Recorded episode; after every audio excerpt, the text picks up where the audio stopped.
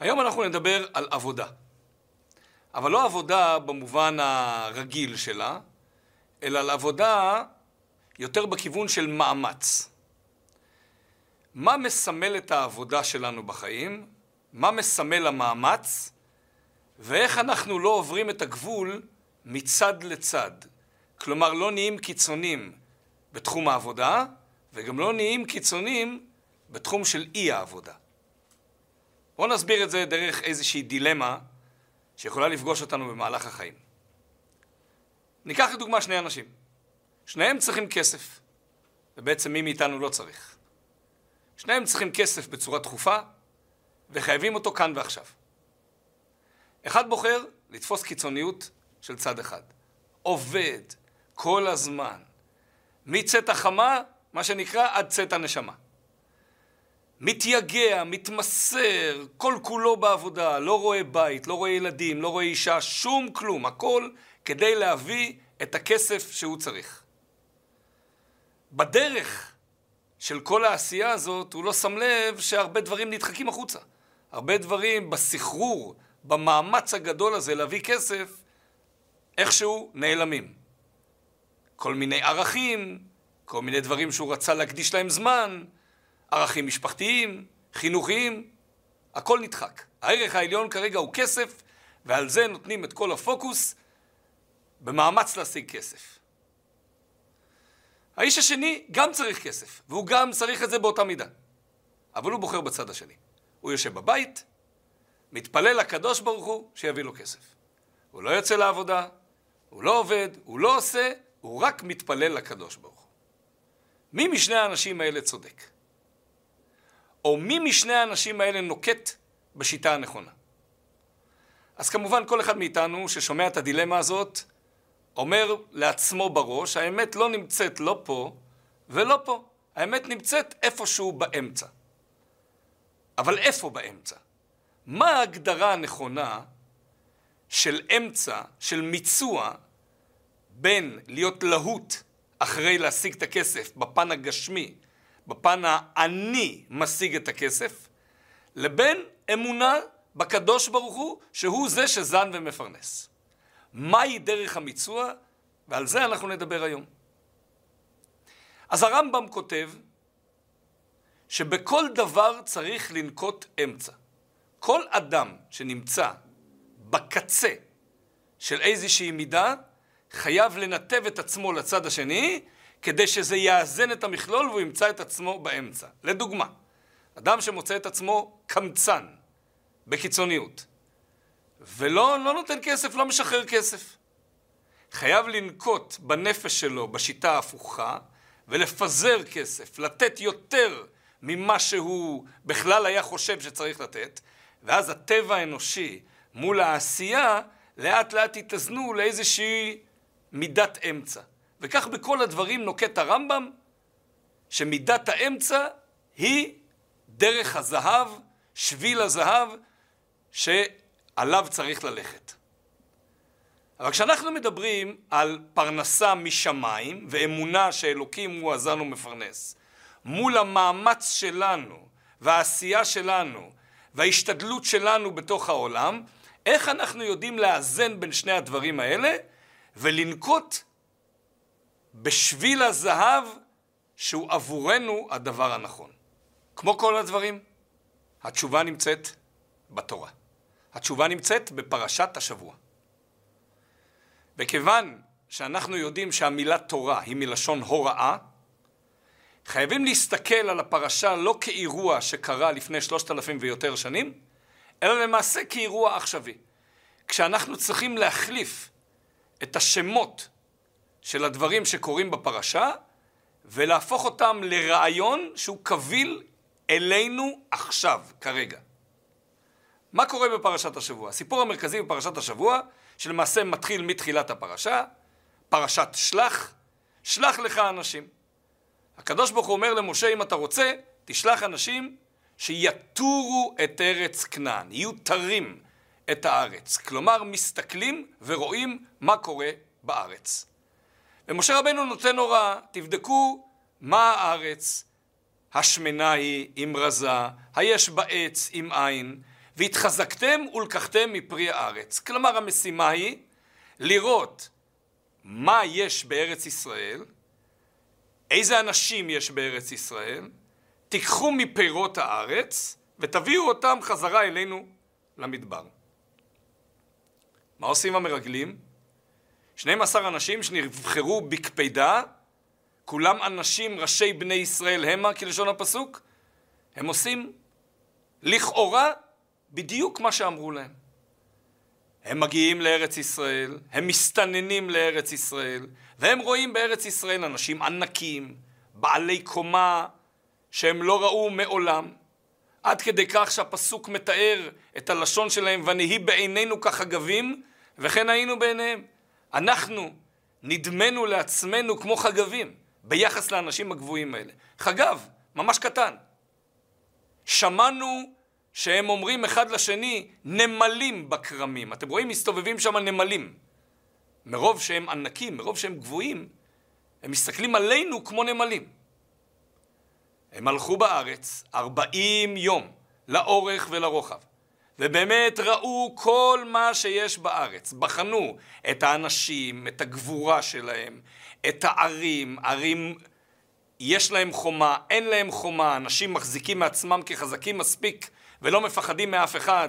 הם ראו את הפירות של הארץ, פירות מאוד משונים. עד כדי כך ש8 אנשים נזקקו להרים אשכול ענבים, ואדם אחד הרים רימון ואדם אחד הרים תאנה. זאת אומרת, פירות כבדים, ענקיים. ועם כל התחולה הזאת וכל האינפורמציה הזאת, הם חוזרים בחזרה למשה רבנו. והם מספרים את כל מה שהם ראו. הם מראים את הפירות המשונים ואומרים, הפירות הם משונים, האנשים שם הם אנשים משונים מאוד, גבוהים מאוד, חזקים מאוד. לא נוכל לכבוש את ארץ ישראל. מה קורה בפועל? הקדוש ברוך הוא מעניש אותם, הם מתים במגפה. עם ישראל שבכה באותו לילה שחזרו המרגלים, נענש. אמר להם הקדוש ברוך הוא, אתם בכיתם בכייה של חינם. אני אתן לכם בכייה של דורות. באותו לילה, ליל תשעה באב שהם בכו, באותו לילה שנים אחר כך נחרב בית ראשון. באותו לילה שנים עוד יותר מאוחר, נחרב גם בית שני. תשעה באב זה יום של בכייה לדורות. אז עם ישראל קיבל בכייה לדורות, המרגלים בעצמם מתו במגפה, ועם ישראל קיבל עונש כנגד 40 יום האלה, שהם הסתובבו בארץ ישראל והוציאו את דיבת הארץ רעה, כנגד 40 יום האלה, אתם תהיו במדבר 40 שנה, יום לשנה, יום לשנה. ועד שלא ימותו כל הדור מגיל 20, שהיה שותף בהוצאת דיבת הארץ רעה, ויקום דור חדש, לא נכנסים לארץ ישראל. בשאלה המתבקשת, למה? איזה רע הם עשו? הרי שלחת, משה רבינו, את המרגלים לארץ ישראל, כדי לבדוק בדיוק את הדברים האלה. וזה מה שהם אמרו, הם רק הוסיפו מסקנה מתבקשת. אי אפשר להיכנס לארץ ישראל, זה פשוט אחד ועוד אחד. לא יכול להיות שמקום שבו יש אנשים כל כך גבוהים, כל כך חזקים, עם פירות כל כך משונים, לא יכול להיות שאנחנו נוכל לכבוש את המקום הזה. זה בלתי אפשרי. אבל זה מגיע ההסבר. זאת בדיוק הבעיה. אני שלחתי אתכם להביא אינפורמציה. לא שלחתי אתכם להביא מסקנות. מסקנות זה לא התחום שלכם. זה ששלחתי אתכם לארץ ישראל, לבדוק את הארץ, זה כדי להוריד לעולם את הכיבוש של הארץ באופן טבעי.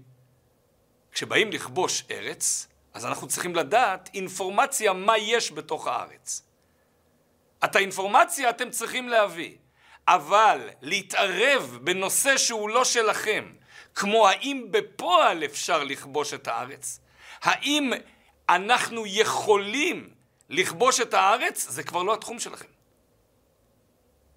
ופה זה מביא אותנו בדיוק למה שאנחנו מדברים. השתדלות מול מסקנות. עובר עשייה בתוך העולם, עד כדי כאילו לקיחת אחריות טוטלית, טוטלית על כל מה שקורה, בלי להשאיר מקום לקדוש ברוך הוא, ואפס עשייה מצד שני, שיכולה להתפרש כל אני סומך על הקדוש ברוך הוא באופן טוטלי, ואני לא עושה כלום. האמת נמצאת באמצע. בואו ניתן לזה דוגמה מפרנסה, וגם אחר כך ניתן לזה דוגמה מרפואה. אם אני הולך לעבוד, ואני עובד גם 24 שעות ביממה, גם 30 ימים בחודש, גם 365 ימים בשנה, קודם כל, זה לא בהכרח יביא לי פרנסה בסוף החודש. כי אנחנו יודעים שיש כל מיני דברים אחרים שהכסף יכול לצאת עליהם, ויש כל מיני הפתעות בחיים שבסופו של דבר אתה רואה שעם כל ההשתדלות וכל המאמץ וכל העשייה שלך לא הצלחת להביא את מה שרצית. זאת אומרת, התוצאה הסופית היא לא בידיים שלנו בפרנסה. אז בוא ננקוט בצד השני. אם בסופו של דבר התוצאה הסופית היא לא בידיים שלנו, אז בוא נשב רגל על רגל בבית, נתפלל והכל יהיה בסדר. לא. אתה עושה את ההשתדלות. בפסוק כתוב, וברכך השם אלוקיך בכל אשר תעשה. תעשה, תשתדל. אבל אל תיתן לעצמך לעבור את השלב הזה, שבו אתה עובר מהשתדלות למה שנקרא בעולם המערבי וורקוהוליק, מכור לעבודה. אדם שמחליט שכל העשייה וכל העבודה, הכל בידיים שלו, אם חס ושלום הוא יפספס, לא יהיה לו. ואז הוא מחזיק כל הזמן את עצמו בפוקוס רק על העבודה, מפספס דברים אחרים. הוא קודם כל מפספס את הקשר עם הקדוש ברוך הוא, דרך תפילה ודרך בקשות. שנית, הוא מפספס את הבית, הוא מפספס את הזוגיות, הוא מפספס את המשפחה, הוא מפספס את כל האווירה מסביב. כי מרוב להט, רק לגשם, רק לגשמיות, אתה מפספס בעצם את העיקר בחיים. ניקח את זה לתחום של רפואה. חס ושלום. אדם מוצא את עצמו, או את אחד מבני משפחתו, במצב שהוא צריך רופא, הוא צריך רופא גדול, על מנת לדאוג לרפואה. מצב שרופא גדול אומר, אי אפשר להתרפות, וזה בלתי אפשרי להתרפות, חסר סיכוי לחלוטין. אז מה? התורה אמרה, רפו ירפא, מכאן שניתנה רשות לרופא לרפות. לרפות. לא להחליש. זאת אומרת, הקדוש ברוך הוא יכל גם לרפות באופן ניסי, בברכת שמיים, בלי שום עשייה, בלי שום תרופה, בלי שום דבר, ואפילו בלי שום ביקור אצל אף רופא. אבל הקדוש ברוך הוא רצה שהדברים יעברו בצורה טבעית. אז הולכים לרופא. אז אם הרופא מכוונן ויודע מה נדרש ממנו, אז הרופא זוכר שהוא נותן את הרצפט, הוא נותן את הרפואה, והקדוש ברוך הוא זה שמרפא בפועל. הרופא הוא רק הדרך איך זה עובר בעולם, הצינור איך זה עובר בעולם. הרופא לא יוצר את הרפואה, הוא רק גורם לה לחול בעולם. אבל ברגע שהרופא מתחיל לייאש ולהגיד שזה חסר סיכוי, ולהגיד שאף אחד לא יוכל לרפות, זה לא התחום שלך. אומר הקדוש ברוך הוא כמו במרגלים, אני רוצה שאתם תעשו את הדברים על פי טבע. אני רוצה שפרנסה תבוא על פי טבע. אני רוצה שרפואה תבוא על פי טבע. לא אמרתי בשום צורה שהפרנסה או הרפואה הם אלה שגורמים בפועל את הדבר להיות. לא. פה צריך לעצור ולשים קו. השתדלות מול מה שקורה בפועל. עשייה שלנו, אבל לא העשייה שלנו גורמת לכסף או לרפואה, אלא אחרי העשייה נגמר העשייה שלנו, ומתחיל הביטחון שכאן נכנס רפואה משמיים ופרנסה משמיים. וכך יוצר מצב שאם אנחנו חוזרים לענייני פרנסה, האדם לא שקוע בתוך החומר. יש לו סיפור חסידי מפורסם על אותו חסיד שהגיע לרבי ואמר לו, סיפר לרבי על מפעל הארדליים שהוא מקים. והרבי שלו אומר לו, מדבר איתו, שומע, מקשיב לו. אבל בסוף הפגישה הזאת הוא אומר לו, תשמע, ראיתי כבר הרבה אנשים שיש להם רגליים בארדליים. ארדליים זה כמו מגפיים כאלה. אבל אף פעם לא פגשתי אדם עם הראש בארדליים. אתה כל הזמן מדבר רק על המפעל, ורק על הכסף, ורק איך נוציא מזה יותר כסף. אתה שקוע כל כולך בתוך עולם של חומר. אתה שוכח שהעולם האמיתי הוא העולם הרוחני. אתה שוכח שהעולם האמיתי הוא עולם המשפחתי. אתה שוכח שהעולם האמיתי הוא עולם של ערכים. אי אפשר, שני הדברים האלה לא יכולים לחול ביחד. כשבן אדם שקוע בתוך עולם גשמי, אי אפשר לדבר איתו על מושגים של ערך, על מושגים רוחניים. כי כל רגע שהוא נתון בתוך כאילו עולם הערכים, זה פחות רגע שהוא נתון בתוך עולם הגשמי. אז מבחינתו הוא פספס כסף עכשיו. חבל על הזמן. וזו ההוראה מסיפור המרגלים. תלך, תסתובב בארץ ישראל 40 יום, תסתכל כי אני אמרתי לך להסתכל מה קורה בארץ, תחזור ותספר. עד כאן הכל בסדר. על זה לא הייתם נענשים. המעבר הקטן הזה, ממה שאתה צריך לעשות, ממה שנכנסת לתוך תחום אחר שהוא לא באחריותך, להגיד ובגלל זה אי אפשר לכבוש את הארץ? סטופ. זה לא תחום שלך. זה תחומו של הקדוש ברוך הוא, ואל תתערב בתוך תחומו של הקדוש ברוך הוא.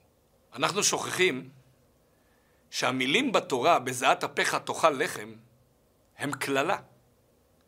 הרי האדם הראשון, אחרי חטא עץ הדעת, כולל על ידי הקדוש ברוך הוא. וחלק מהכללות זה בזעת אפיך תאכל לחם. לפני חטא עץ הדעת, לא היה לו שום עניין של עבודה. אחרי חטא עץ הדעת הוא כולל שהוא צריך לעבוד ולהזיע כדי להתפרנס. אוקיי? אז כללה לא צריך להחמיר בה. לא צריך לעשות אותה עוד יותר מהנדרש. אז אנחנו עושים את הדברים על פי טבע כדי שברכת השם תחול. אבל אם תוסיף עוד זהה ועוד זהה ועוד וזהת אפיך תאכל לחם, זה לא אומר שהתוצאה תהיה עוד כסף. זה לא אומר שהתוצאה תהיה עוד פרנסה. ואם באמת יהיה לך עוד פרנסה, סימן שהשם רצה את זה. אבל אם השם לא ירצה, לא יעזור לך כל ההשתדלות. וזאת הנקודה, לא לעבור מהשתדלות לאובר השתדלות, שהופכת את זה למעשה להתמכרות לעבודה. כשמתמכרים לעבודה, ממילא שאר הערכים מסביב, הם נזנחים. מספרים על ילד שמגיע לאבא שלו ואומר לו, אבא, כמה עולה שעת עבודה אצלך? כמה אתה לוקח על שעת עבודה? אז אבא אומר לו, 100 שקל. הילד מוציא מהכיס 100 שקל ואומר לאבא, אבא, אני רוצה אותך לשעה.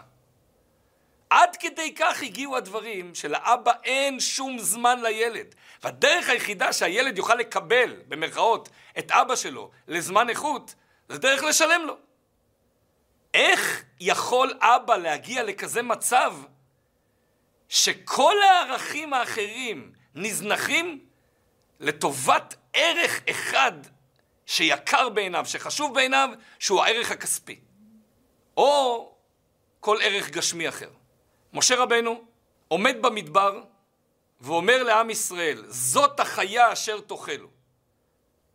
כשמשה רבנו צריך להראות לעם ישראל את כל הסימנים של הבהמה הטהורה והבהמה הטמאה, הדג הטמא והדג הטהור, סנפיר, קסקסת. משה רבנו עומד באמצע המדבר ואומר לעם ישראל, אתם רואים? זאת החיה אשר תאכלו. מה זאת אומרת זאת? במדבר יש איקס חיות ואיקס בהמות. אתה צריך להראות עכשיו את כל המכלול בכל העולם. אומר משה רבנו לעם ישראל, אני עומד באמצע המדבר. אני עושה את הכל כדי להראות לכם מה חיה טהורה, מה חיה טמאה, מה דג טמא, מה דג טהור.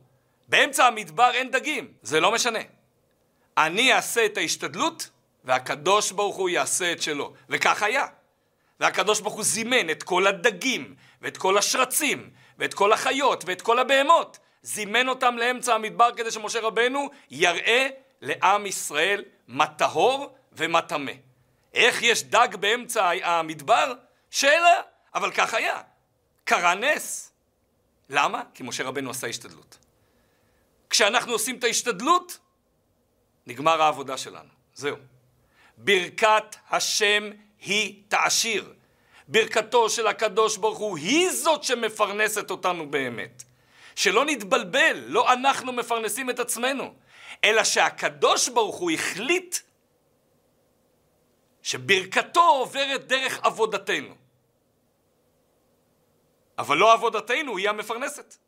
אם חוזרים לסיפור המקראי על נוח, נוח נכנס לתיבה עם כל משפחתו, ירד מבול, ונוח ניצל עם כל משפחתו, ולקראת סוף המבול, נוח פותח את החלון של התיבה, לראות הקלו המים. שולח את העורב, שולח את היונה, עושה מאמץ כזה, מאמץ אחר. ואז בסופו של דבר הקדוש ברוך הוא אומר לו, צא מן התיבה. השאלה שנשאלת כאן, היא אם בסופו של דבר אתה לא יוצא מן התיבה, עד שאלוקים לא אומר לך לצאת מן התיבה, אז מה המטרה בכל פתיחת החלון ושליחת העורב והיונה? זה הרי לא מקדם אותך לשום מקום. בסופו של דבר אתה צריך לחכות לציווי אלוקי שיגרום לך לצאת מן התיבה. אז תשב בנחת ותחכה שהקדוש ברוך הוא יגיד לך, צא מן התיבה. פה אומר הרבי מלובביץ' רעיון מאוד מאוד חזק. השתדלות. אלוקים רוצה לראות שאתה מתאמץ לצאת מן התיבה. נכון שהוא יגיד לך לצאת מן התיבה מתי שהוא יחליט. אבל הוא רוצה לראות שגם אתה רוצה לצאת מן התיבה. שלא נוח לך המקום הזה שנקרא תיבת נוח, והכל בסדר שם, ואין לך כוח להתחיל לצאת ולאבד את האדמה, ולברוא עולם חדש, וליצור עולם חדש. לא, מתאים לך הפוזיציה הזאת. אני רוצה לשמוע ממך את ההשתדלות הזאת, שאתה דופק על החלון, מה שנקרא, כדי לצאת מן התיבה וכדי לעשות. אחר כך גם יבוא ציווי. וזה בדיוק הרעיון כאן. אנחנו חיים בתוך תחום ההשתדלות, בתוך תחום העשייה שצריך לדעת למסגר אותו לעשייה חיובית, להשתדלות עם טעם, להשתדלות עם פרופורציה, השתדלות שלא גולשת לתחום שהוא כבר לא התחום שלנו. וכשאנחנו גולשים לתוך תחום אחר, לתוך תחום שהוא לא שלנו, אנחנו למעשה יוצרים לעצמנו מצב של שקיעה עוד יותר גדולה ועוד יותר גדולה ועוד יותר גדולה בתוך התחום הגשמי. היה אומר על כך אחד מגדולי החסידים, אל תאמר, אם הקדוש ברוך הוא רוצה שאני אלמד תורה, שיפנה אותי מכל הדאגות. שיפנה אותי מדאגות הפרנסה, מדאגות השלום בית, מדאגות הבריאות, מכל הדאגות. אם אני אפנוי, אני אלמד תורה. אל תאמר לי כשאפנה אשנה. שמה? אולי רצה הקדוש ברוך הוא בדיוק הפוך. שלא תיפנה, לא תהיה פנוי, יהיה לך דאגות, יהיה לך קשיים, ולמרות כל הקשיים תשב ותלמד תורה. כי זה בדיוק העניין. אתה מראה לקדוש ברוך הוא כמה חביב עליך התורה. אתה עושה את המאמץ ואת ההשתדלות, מפנה את הכל בעצמך, ויושב ולומד תורה. וזה מחזיר אותנו למה שדיברנו. המאמץ וההשתדלות, הקדוש ברוך הוא מייקר אותו מאוד. תעשה, תשתדל, גם בעבודה, גם בלהתרפות, גם בכל דבר. תעשה את המאמץ שלך. אל תיתן למאמץ הזה לעבור את הגבול ממאמץ לשעבוד. כשיצאנו ממצרים, יצאנו מגלות לגאולה.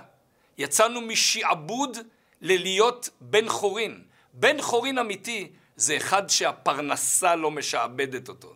זה אחד שדאגות היומיום לא הופכות אותו לכבול לגשמיות. זה אחד כזה שיודע לשמור על הראש בדברים האמיתיים ורק על הרגליים בארדליים.